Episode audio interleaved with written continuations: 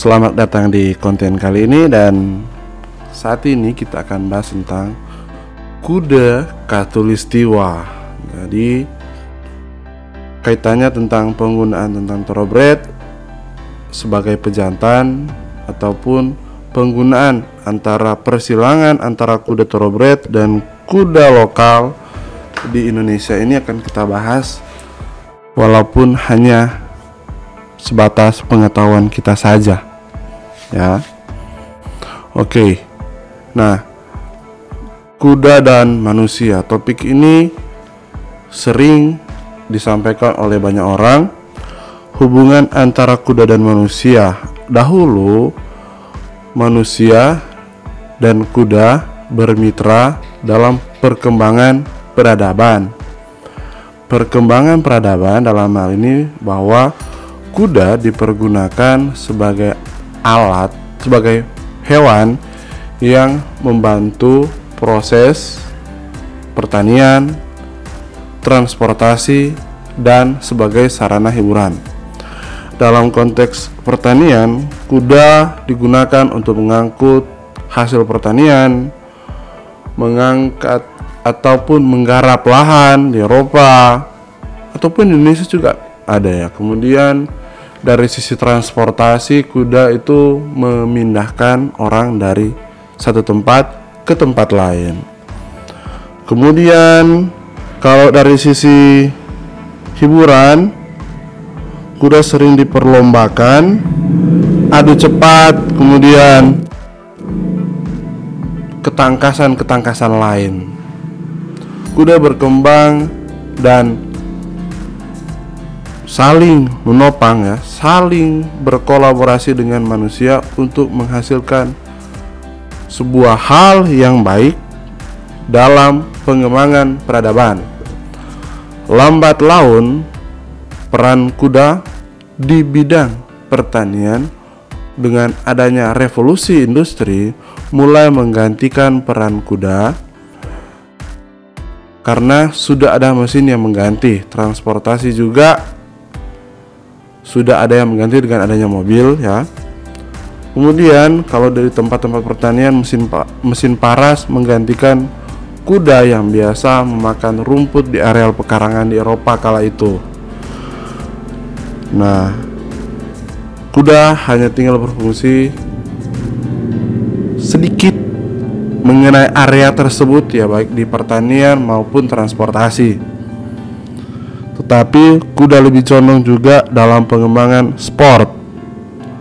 Salah satunya pengembangan kuda pacu. Di setiap negara memperlombakan kuda pacu, dan yang paling populer adalah kuda thoroughbred. Kuda thoroughbred merupakan persilangan antara kuda Arab dan Breton horse. Seperti itu. Jadi pengembangan kuda dengan manusia itu, manusia turut ambil posisi andil dalam pengembangan kuda sampai saat sekarang, termasuk juga dalam proses persilangan. Ya. Bagaimana dengan thoroughbred? Thoroughbred adalah sebuah ras baru, kuda baru pada tahun 1800-an, diternakan oleh orang-orang Inggris dengan menyilangkan antara kuda thoroughbred, kuda Arab, dan kuda Breton horse. Dari sekian banyak pejantan kuda Arab yang didatangkan ke Inggris kala itu,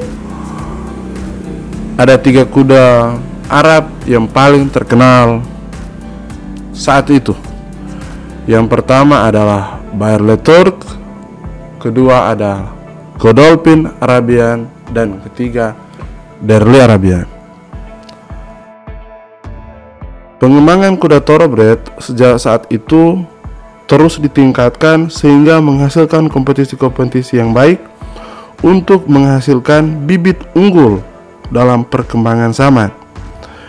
Ketika giat-giatnya pengembangan kuda thoroughbred di Amerika mencatat rekor dengan keberhasilan kuda thoroughbred Saat itu lahirnya kuda dengan kecepatan terbaik sampai sekarang, kuda tercepat sepanjang masa bernama Secretariat. Secretariat adalah kuda jenis thoroughbred yang mampu menghasilkan rekor Triple Crown dan kecepatannya sampai sekarang belum mampu terpecahkan. Pengembangan thoroughbred dari kemasa ke masa sampai sekarang masih terus berkembang untuk menghasilkan bibit-bibit unggul dalam pengembangan kompetisi. Untuk unggul dalam setiap persaingan, memang dalam thoroughbred punya klasifikasi saking banyaknya, ada grade 1, grade 2, grade 3 dan seterusnya. Tapi saya harus akui dalam pengembangan kuda thoroughbred banyak hal yang luar biasa dilaksanakan demi pengembangan kuda thoroughbred, meningkatkan kualitas kuda pacu dari masa ke masa. Setidaknya ada beberapa pejantan yang sangat berpengaruh dalam pengembangan kuda thoroughbred. Ada Northern Dancer, Secretariat, Man o' War, ada Danzig, ada Danehill yang paling berpengaruh juga di Indonesia, banyak kan darahnya. Kemudian Mister Prospector, Empire Maker adalah kuda-kuda thoroughbred legendaris yang menghiasi sampai seberapa besar pengembangan kuda thoroughbred, breedingnya sampai di mana, seperti itu. Nah, dinamika perkembangan thoroughbred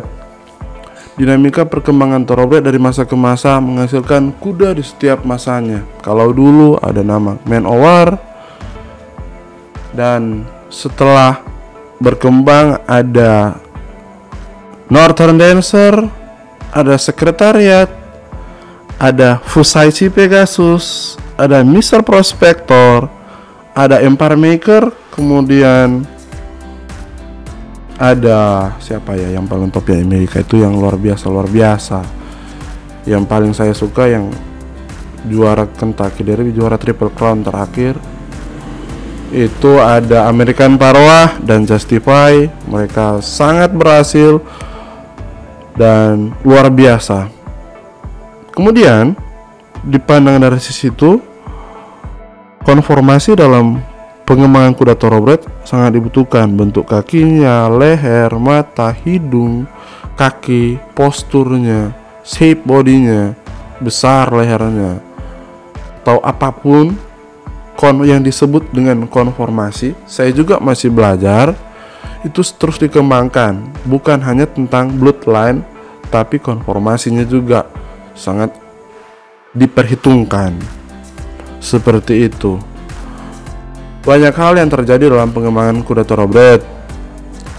Ketika awalnya hanya menyilangkan antara kuda Arab dan kuda Breton and Horse, maka hasil persaingan itu terus diselangkan untuk mencari bibit unggul dalam versi kuda thoroughbred. Nah, perlombaan diadakan rutin sehingga kualitasnya mampu terpantau.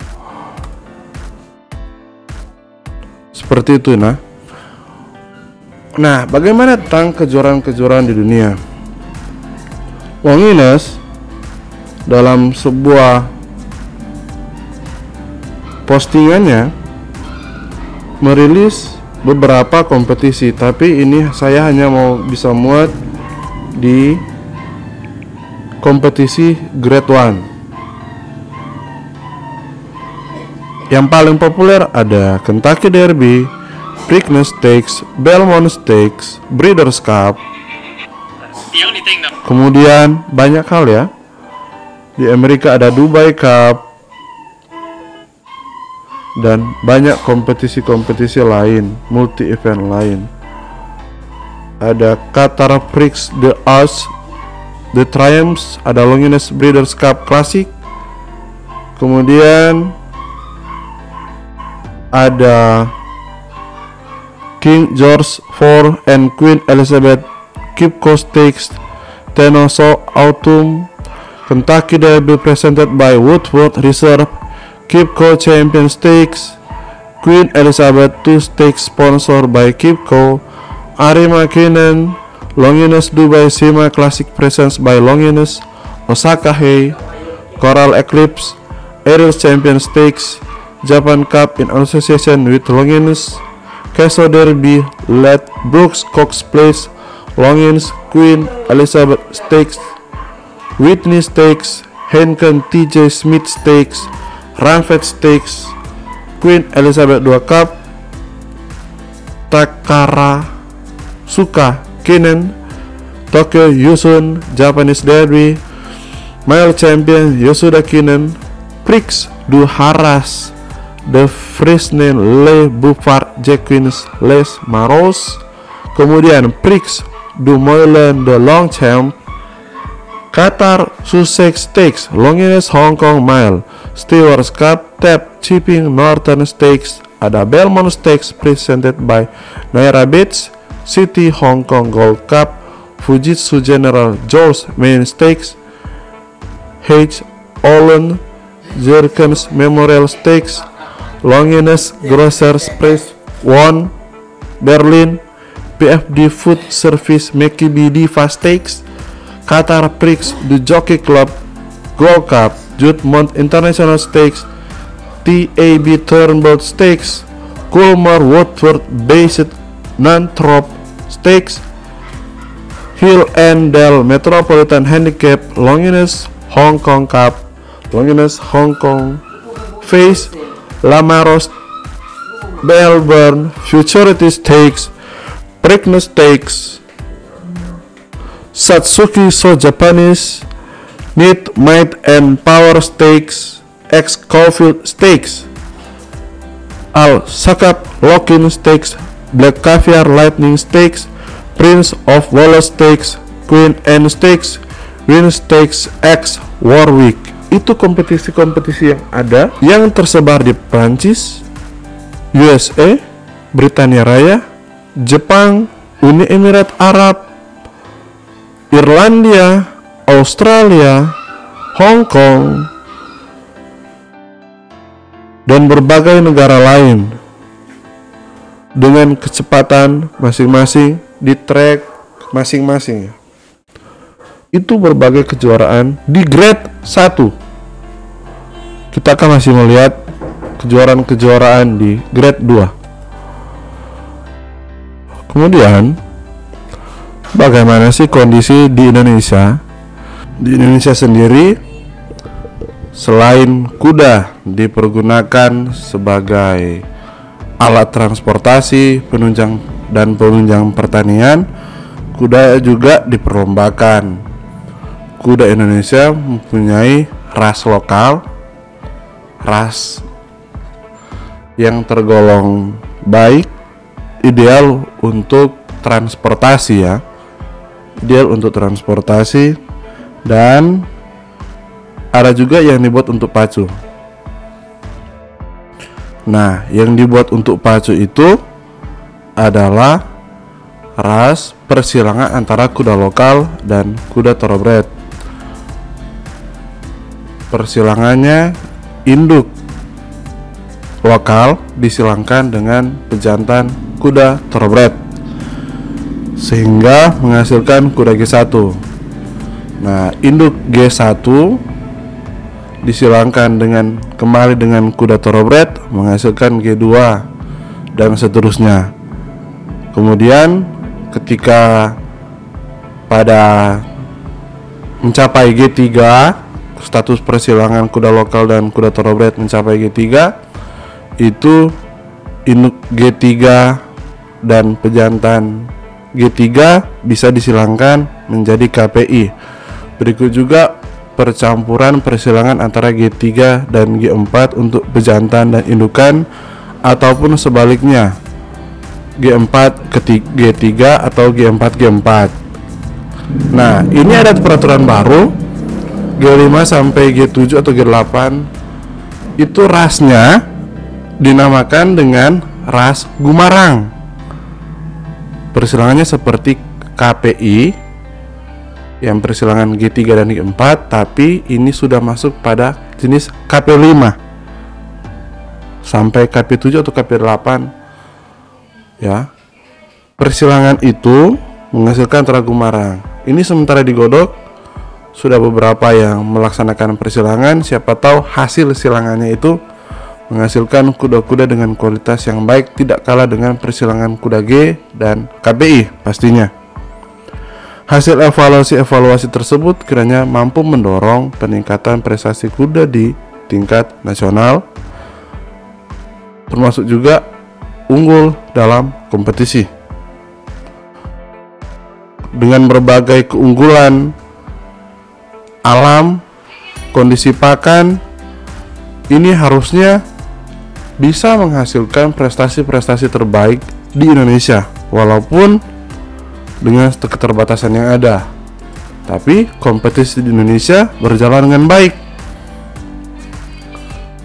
sehingga menghasilkan sebuah perputaran roda ekonomi yang baik juga. Keberadaan thoroughbred posisinya sebagai pejantan terhadap kuda-kuda lokal dan persilangan antara kuda lokal dan kuda thoroughbred dan kuda G itu memberi kontribusi yang baik dalam pengembangan kuda-kuda di Indonesia, apalagi kuda pacu. Tapi ingat, bukan di Indonesia bukan hanya kuda pacu. Di sini juga ada equestrian, ketangkasan, dan beberapa nomor lomba yang lain. Selanjutnya, apa sih kelebihan dan kekurangan kuda pacu di Indonesia? Nah, karena persilangan kuda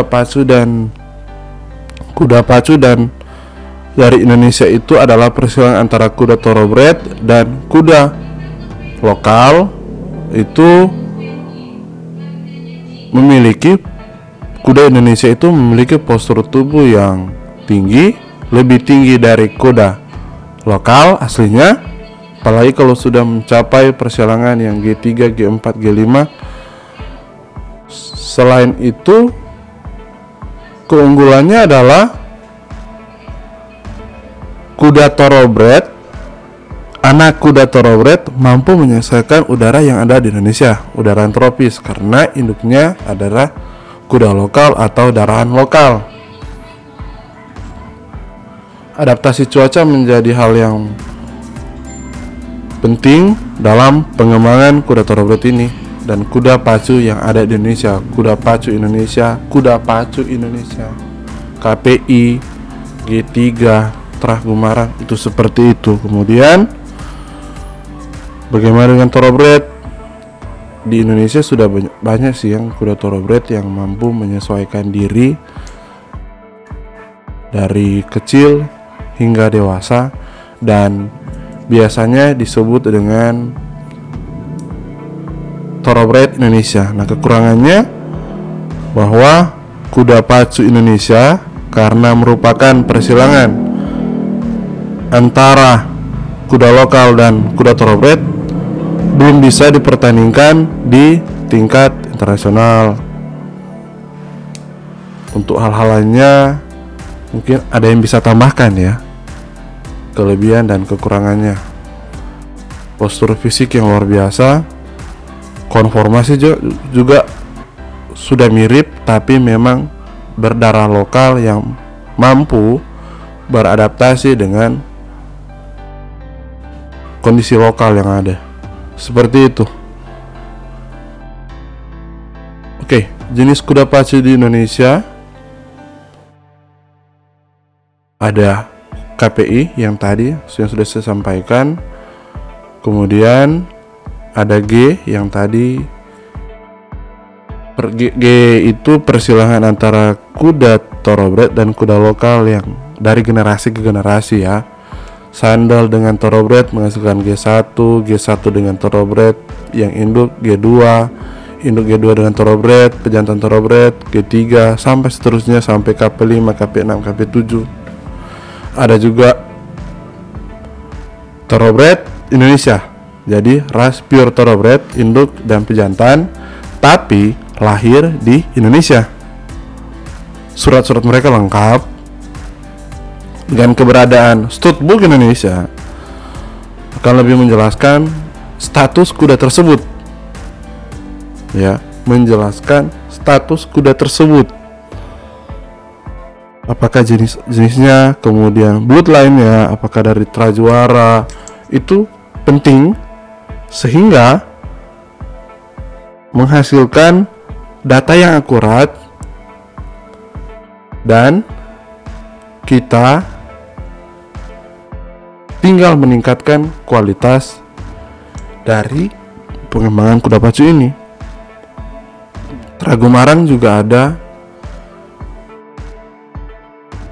kuda pacu di Indonesia sangat erat hubungannya dengan persilangan antara thoroughbred dan kuda lokal. Dari setiap daerah punya jenis kudanya. Aceh ada kuda gayo, Minasa punya ada kuda lokal Minasa, di Jawa juga punya ada, Lombok, kemudian NTT, NTB, kemudian di Sulawesi Barat dan beberapa provinsi lainnya yang menjadi lumbung kuda pacu.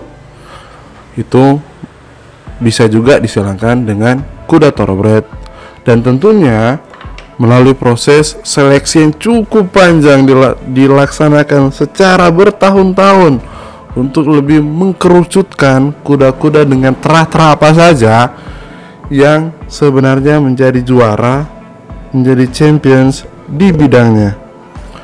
Seleksi-seleksi ini yang mampu mengantarkan kuda pacu di Indonesia sampai di level yang sekarang. Seperti itu. Kemudian breeding kuda pacu di Indonesia. Breeding kuda pacu di Indonesia sudah berlangsung sejak lama.